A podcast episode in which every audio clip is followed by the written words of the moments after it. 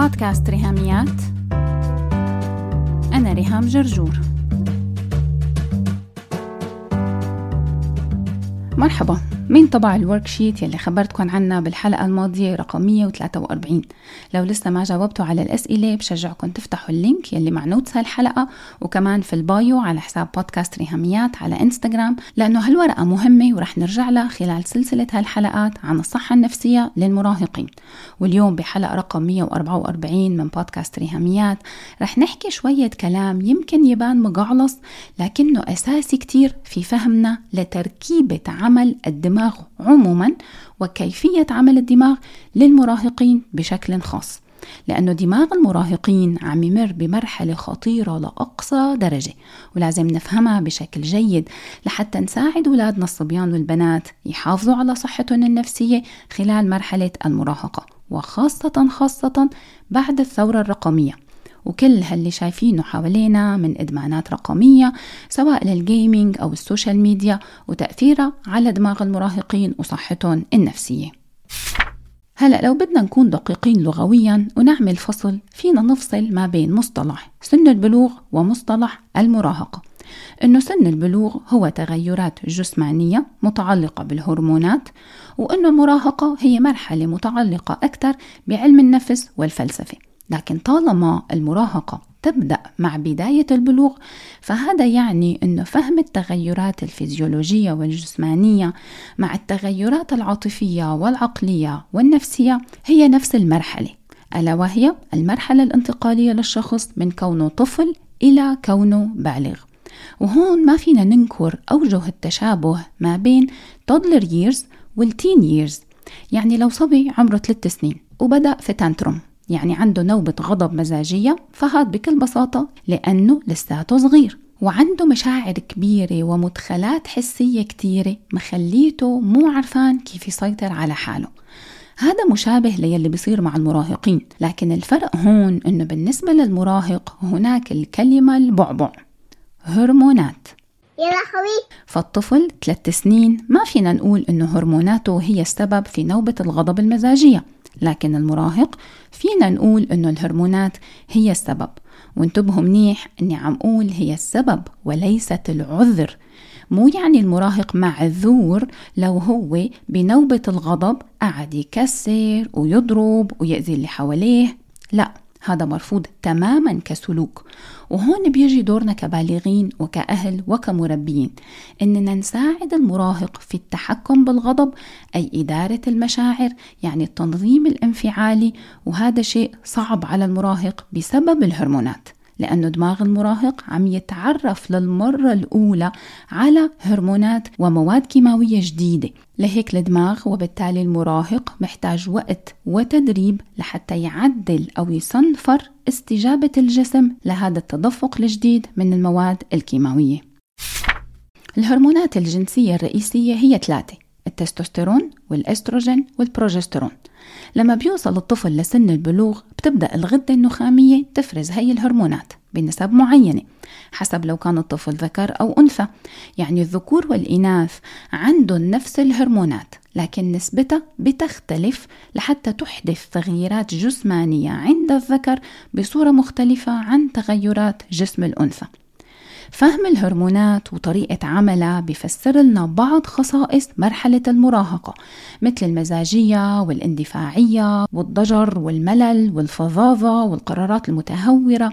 لكن لازم نفهم ناحية تانية إلى جانب الهرمونات وهي نمو وتطور الدماغ لأنه في دماغ المراهق عم تتكون روابط جديدة بين أجزاء الدماغ المختلفة بهاي الفترة. فعم يمر الدماغ في حالة فورة في النمو والتطور والنشاط. رح نطلع فاصل قصير ونرجع نكمل حلقتنا سوا.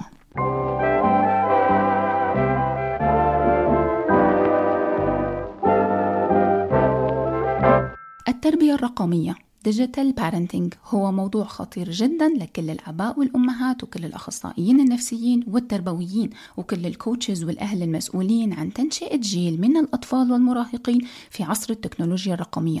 وسط مخاطر وأضرار للاستخدام المفرط لل social media وكمان إدمانات رقمية مثل إدمان ال gaming ومواقع التواصل الاجتماعي. لهيك كمتخصصة في الصحة الرقمية بقدم لكم كورس التربية الرقمية وهو الدورة التدريبية الأولى من نوعها في العالم العربي. مبنية على كتابي Digital Detox الصادر في معرض القاهرة الدولي للكتاب في كانون الثاني يناير 2023 كتاب Digital Detox وكورس التربية الرقمية ثمرة خمس سنين من الدراسات والمحاضرات وورش العمل داخل مصر وخارجها. الاشتراك في الكورس متاح حاليا. لا تفوتوا الفرصة. أنكم تتابعوا 28 فيديو مع أوراق عمل ونصائح وتوصيات كلها متاحة في كورس التربية الرقمية. بتلاقوا ال link مع notes هالحلقة وكمان موجود ال link على انستغرام على حساب اسمه The Digital Parent Mina نحو حياة رقمية أفضل للعائلة العربية.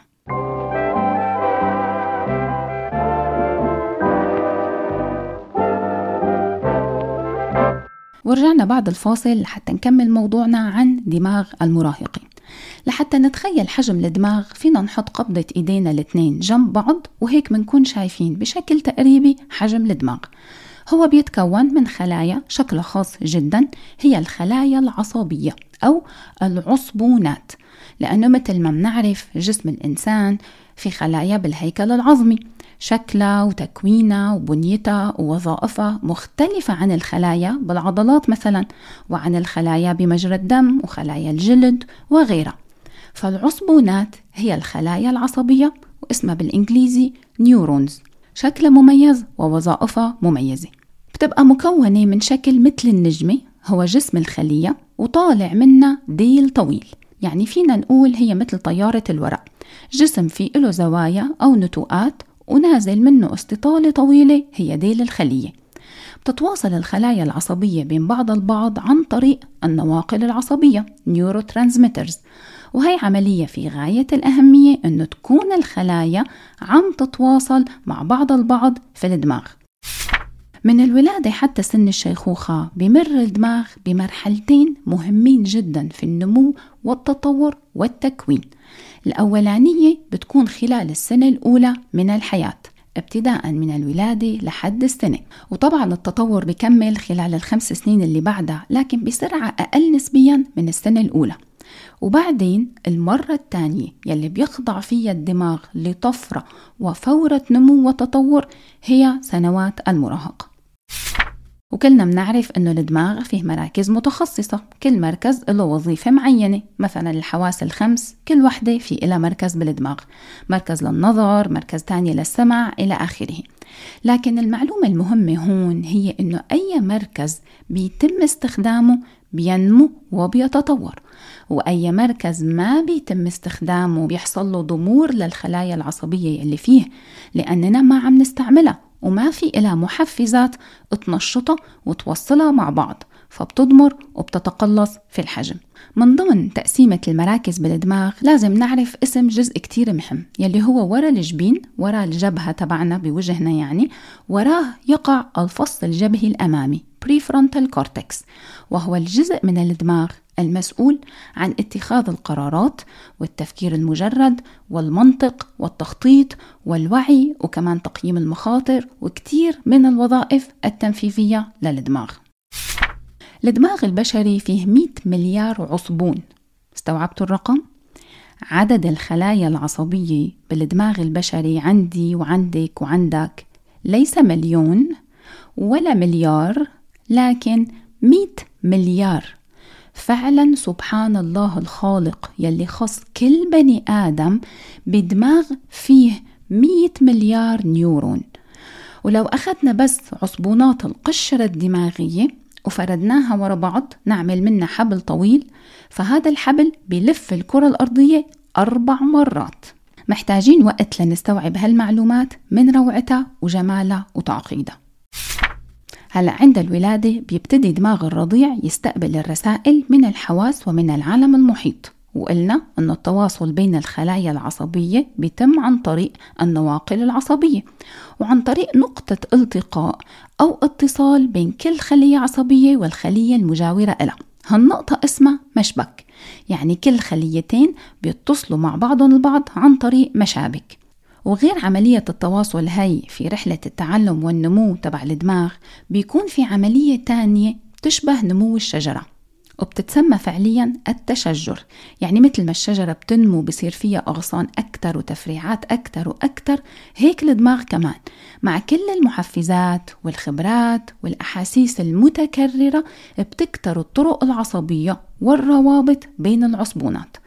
وهذا قلنا إنه بيكون كثيف بالسنة الأولى بعد الولادة وكمان بمرحلة المراهقة يلي هي مرحلة نمو مفرط وبالتالي مرحلة خطيرة جدا لأن المراهقة هي شباك للتعلم فرصة أكثر من رائعة للاستفادة من القدرة العالية للمراهقين على تعلم أشياء جديدة وبسرعة. هون بحب أكد على مقولة مشهورة كتير بنكررها كأخصائيين نفسيين وبتمنى أنه كلياتنا نتعلمها. بتقول بالإنجليزي neurons that fire together wire together. يعني الخلايا العصبية التي تتواصل مع بعضها البعض ترتبط ببعضها البعض. لهيك مهم كتير بأول سنة بعمر الطفل وكمان بالسنوات التالية أنه يكون عنده فرص تعلم ومحفزات مناسبة لعمره.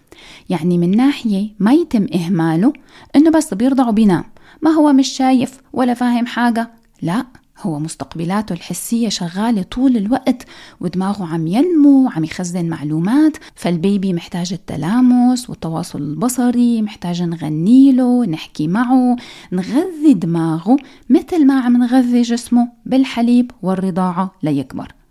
لكن كمان لازم ما تكون المحفزات مبالغ فيها. مثل الضوء الساطع والصوت الصاخب والعالي واللمس العنيف. Don't shake the baby. كتير ناس بتهز الرضيع بصورة مبالغ فيها وهذا مؤذي جدا للدماغ.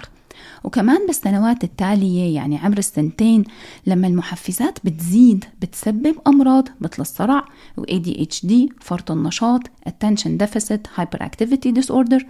لهيك التوازن مهم لحتى يحصل الرضيع والطفل على محفزات مناسبة لعمره. ونحن بكل سنوات الحياة بنحتاج للتجارب والمحفزات لحتى يزداد حجم الدماغ وكثافة المادة الرمادية وحجم العصبونات والتغصن يلي سميناه تشجر وكمان زيادة عدد المشابك والتواصل بين الخلايا العصبية. آخر معلومة رح شارككم فيها بحلقة اليوم هي عملية التشذيب برونينج نحن قلنا أنه زيادة المشابك بتزود الروابط بين الخلايا العصبية. يعني تعلم أكثر وذكاء أكبر وخبرات وذاكرة واكتساب معلومات إلى آخره. لكن في جملة تانية يا ريت نحفظها وهي if you don't use it you lose it. يعني إما أن تستخدمه أو أن تخسره. برونينج أمر مخيف جدا لأنه بالأساس الغرض من التشذيب هو غرض تنظيمي بالدماغ. يعني عملية ضبط دقيق وإيقاف الروابط العصبية يلي ما إلها لزوم أو يلي احتجناها بمرحلة معينة وما عدنا محتاجينها. فعملية التشذيب بتتسارع في منتصف مرحلة البلوغ. وبيتم إزالة المشابك يلي مو لازمة لحتى يحافظ الدماغ على العصبونات الأقوى والأكثر استخداما. لهيك لازم نخبر المراهقين معلومة خطيرة جدا. اسمعوها منيح وقولوها للمراهقين بحياتكم وبعيلتكم. هذا هو العمر الذهبي لأدمغتكم. فرصة لا تقدر بثمن. إننا في سنوات المراهقة نستفيد من الفورة في نمو دماغ للتعلم والتغصن والتشجر والتشذيب. لكن تخيلوا معي مراهق بيقضي أربع ساعات جيمنج أو 8 ساعات أو 16 ساعة. مجرد تخيلوا شو مدى irreversible damage يلي عم يحصل بدماغه. يعني ضرر غير قابل للإصلاح لو عم يحصل تشذيب على أساس يومه للمراهق فهو بدل ما يقضي يومه بالدراسة والتعلم والرياضة والغذاء الصحي والعلاقات الاجتماعية والتواصل والنوم أيضا منلاقي يوم المراهق خربان خالص. باظت باظت باظت خالي باظت باظت باظت خالي فنحن ما محتاجين أشعة لنعرف شو صاير جوا دماغه لأنه هذا شيء حتمي إنه في خلايا عم تضمر لأنه ما عم يستخدمها. أمر مرعب إلى أقصى درجة. وطبعا نفس الأذى حاصل مع الأطفال الصغار بعمر السنة والسنتين والأربعة يلي قاعدين على التابلت أو ماسكين موبايلات خلال سنوات حرجة جدا من اكتساب مهارات بالحياة. سنوات محورية في بناء ونمو أدمغتهم وأجسامهم يا وجع القلب لما بشوف طفل هيك حالته.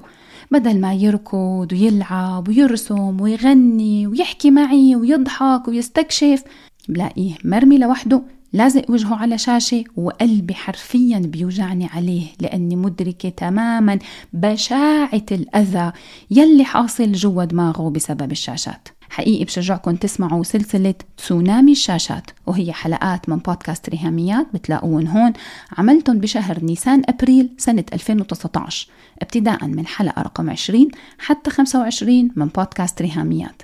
لأنه آن الأوان ندق ناقوس الخطر ونرفع وعينا كأهل ومربيين عن أضرار الشاشات على أولادنا قبل فوات الأوان. وأكيد بشجعكم تشتروا كتابي Digital Detox إدمان ال gaming وأضرار الاستخدام المفرط للشاشات وال social media يلي قعدت خمس سنين اكتبه وصدر بمعرض القاهرة الدولي للكتاب بيناير 2023 شاركوا حلقة اليوم مع كل معارفكم وأصدقائكم والعيلة ولا تنسوا موعدنا صباح الجمعة الثاني والرابع من كل شهر مع حلقات جديدة من بودكاست ريهاميات. بس هيك. لو عجبتكم الحلقة لا تنسوا تشاركوها على ال social media حتى ناس أكثر تستفيد. تقدروا تتواصلوا معي عبر الموقع الإلكتروني لبودكاست ريهاميات www.rihamiat.com أو تبعتوا لي إيميل على ريهاميات at gmail.com أو message واتساب على الرقم 020 12 79 709 719 وعلى الفيسبوك دايما تابعوا صفحة وهاشتاج ريهاميات. سلامات.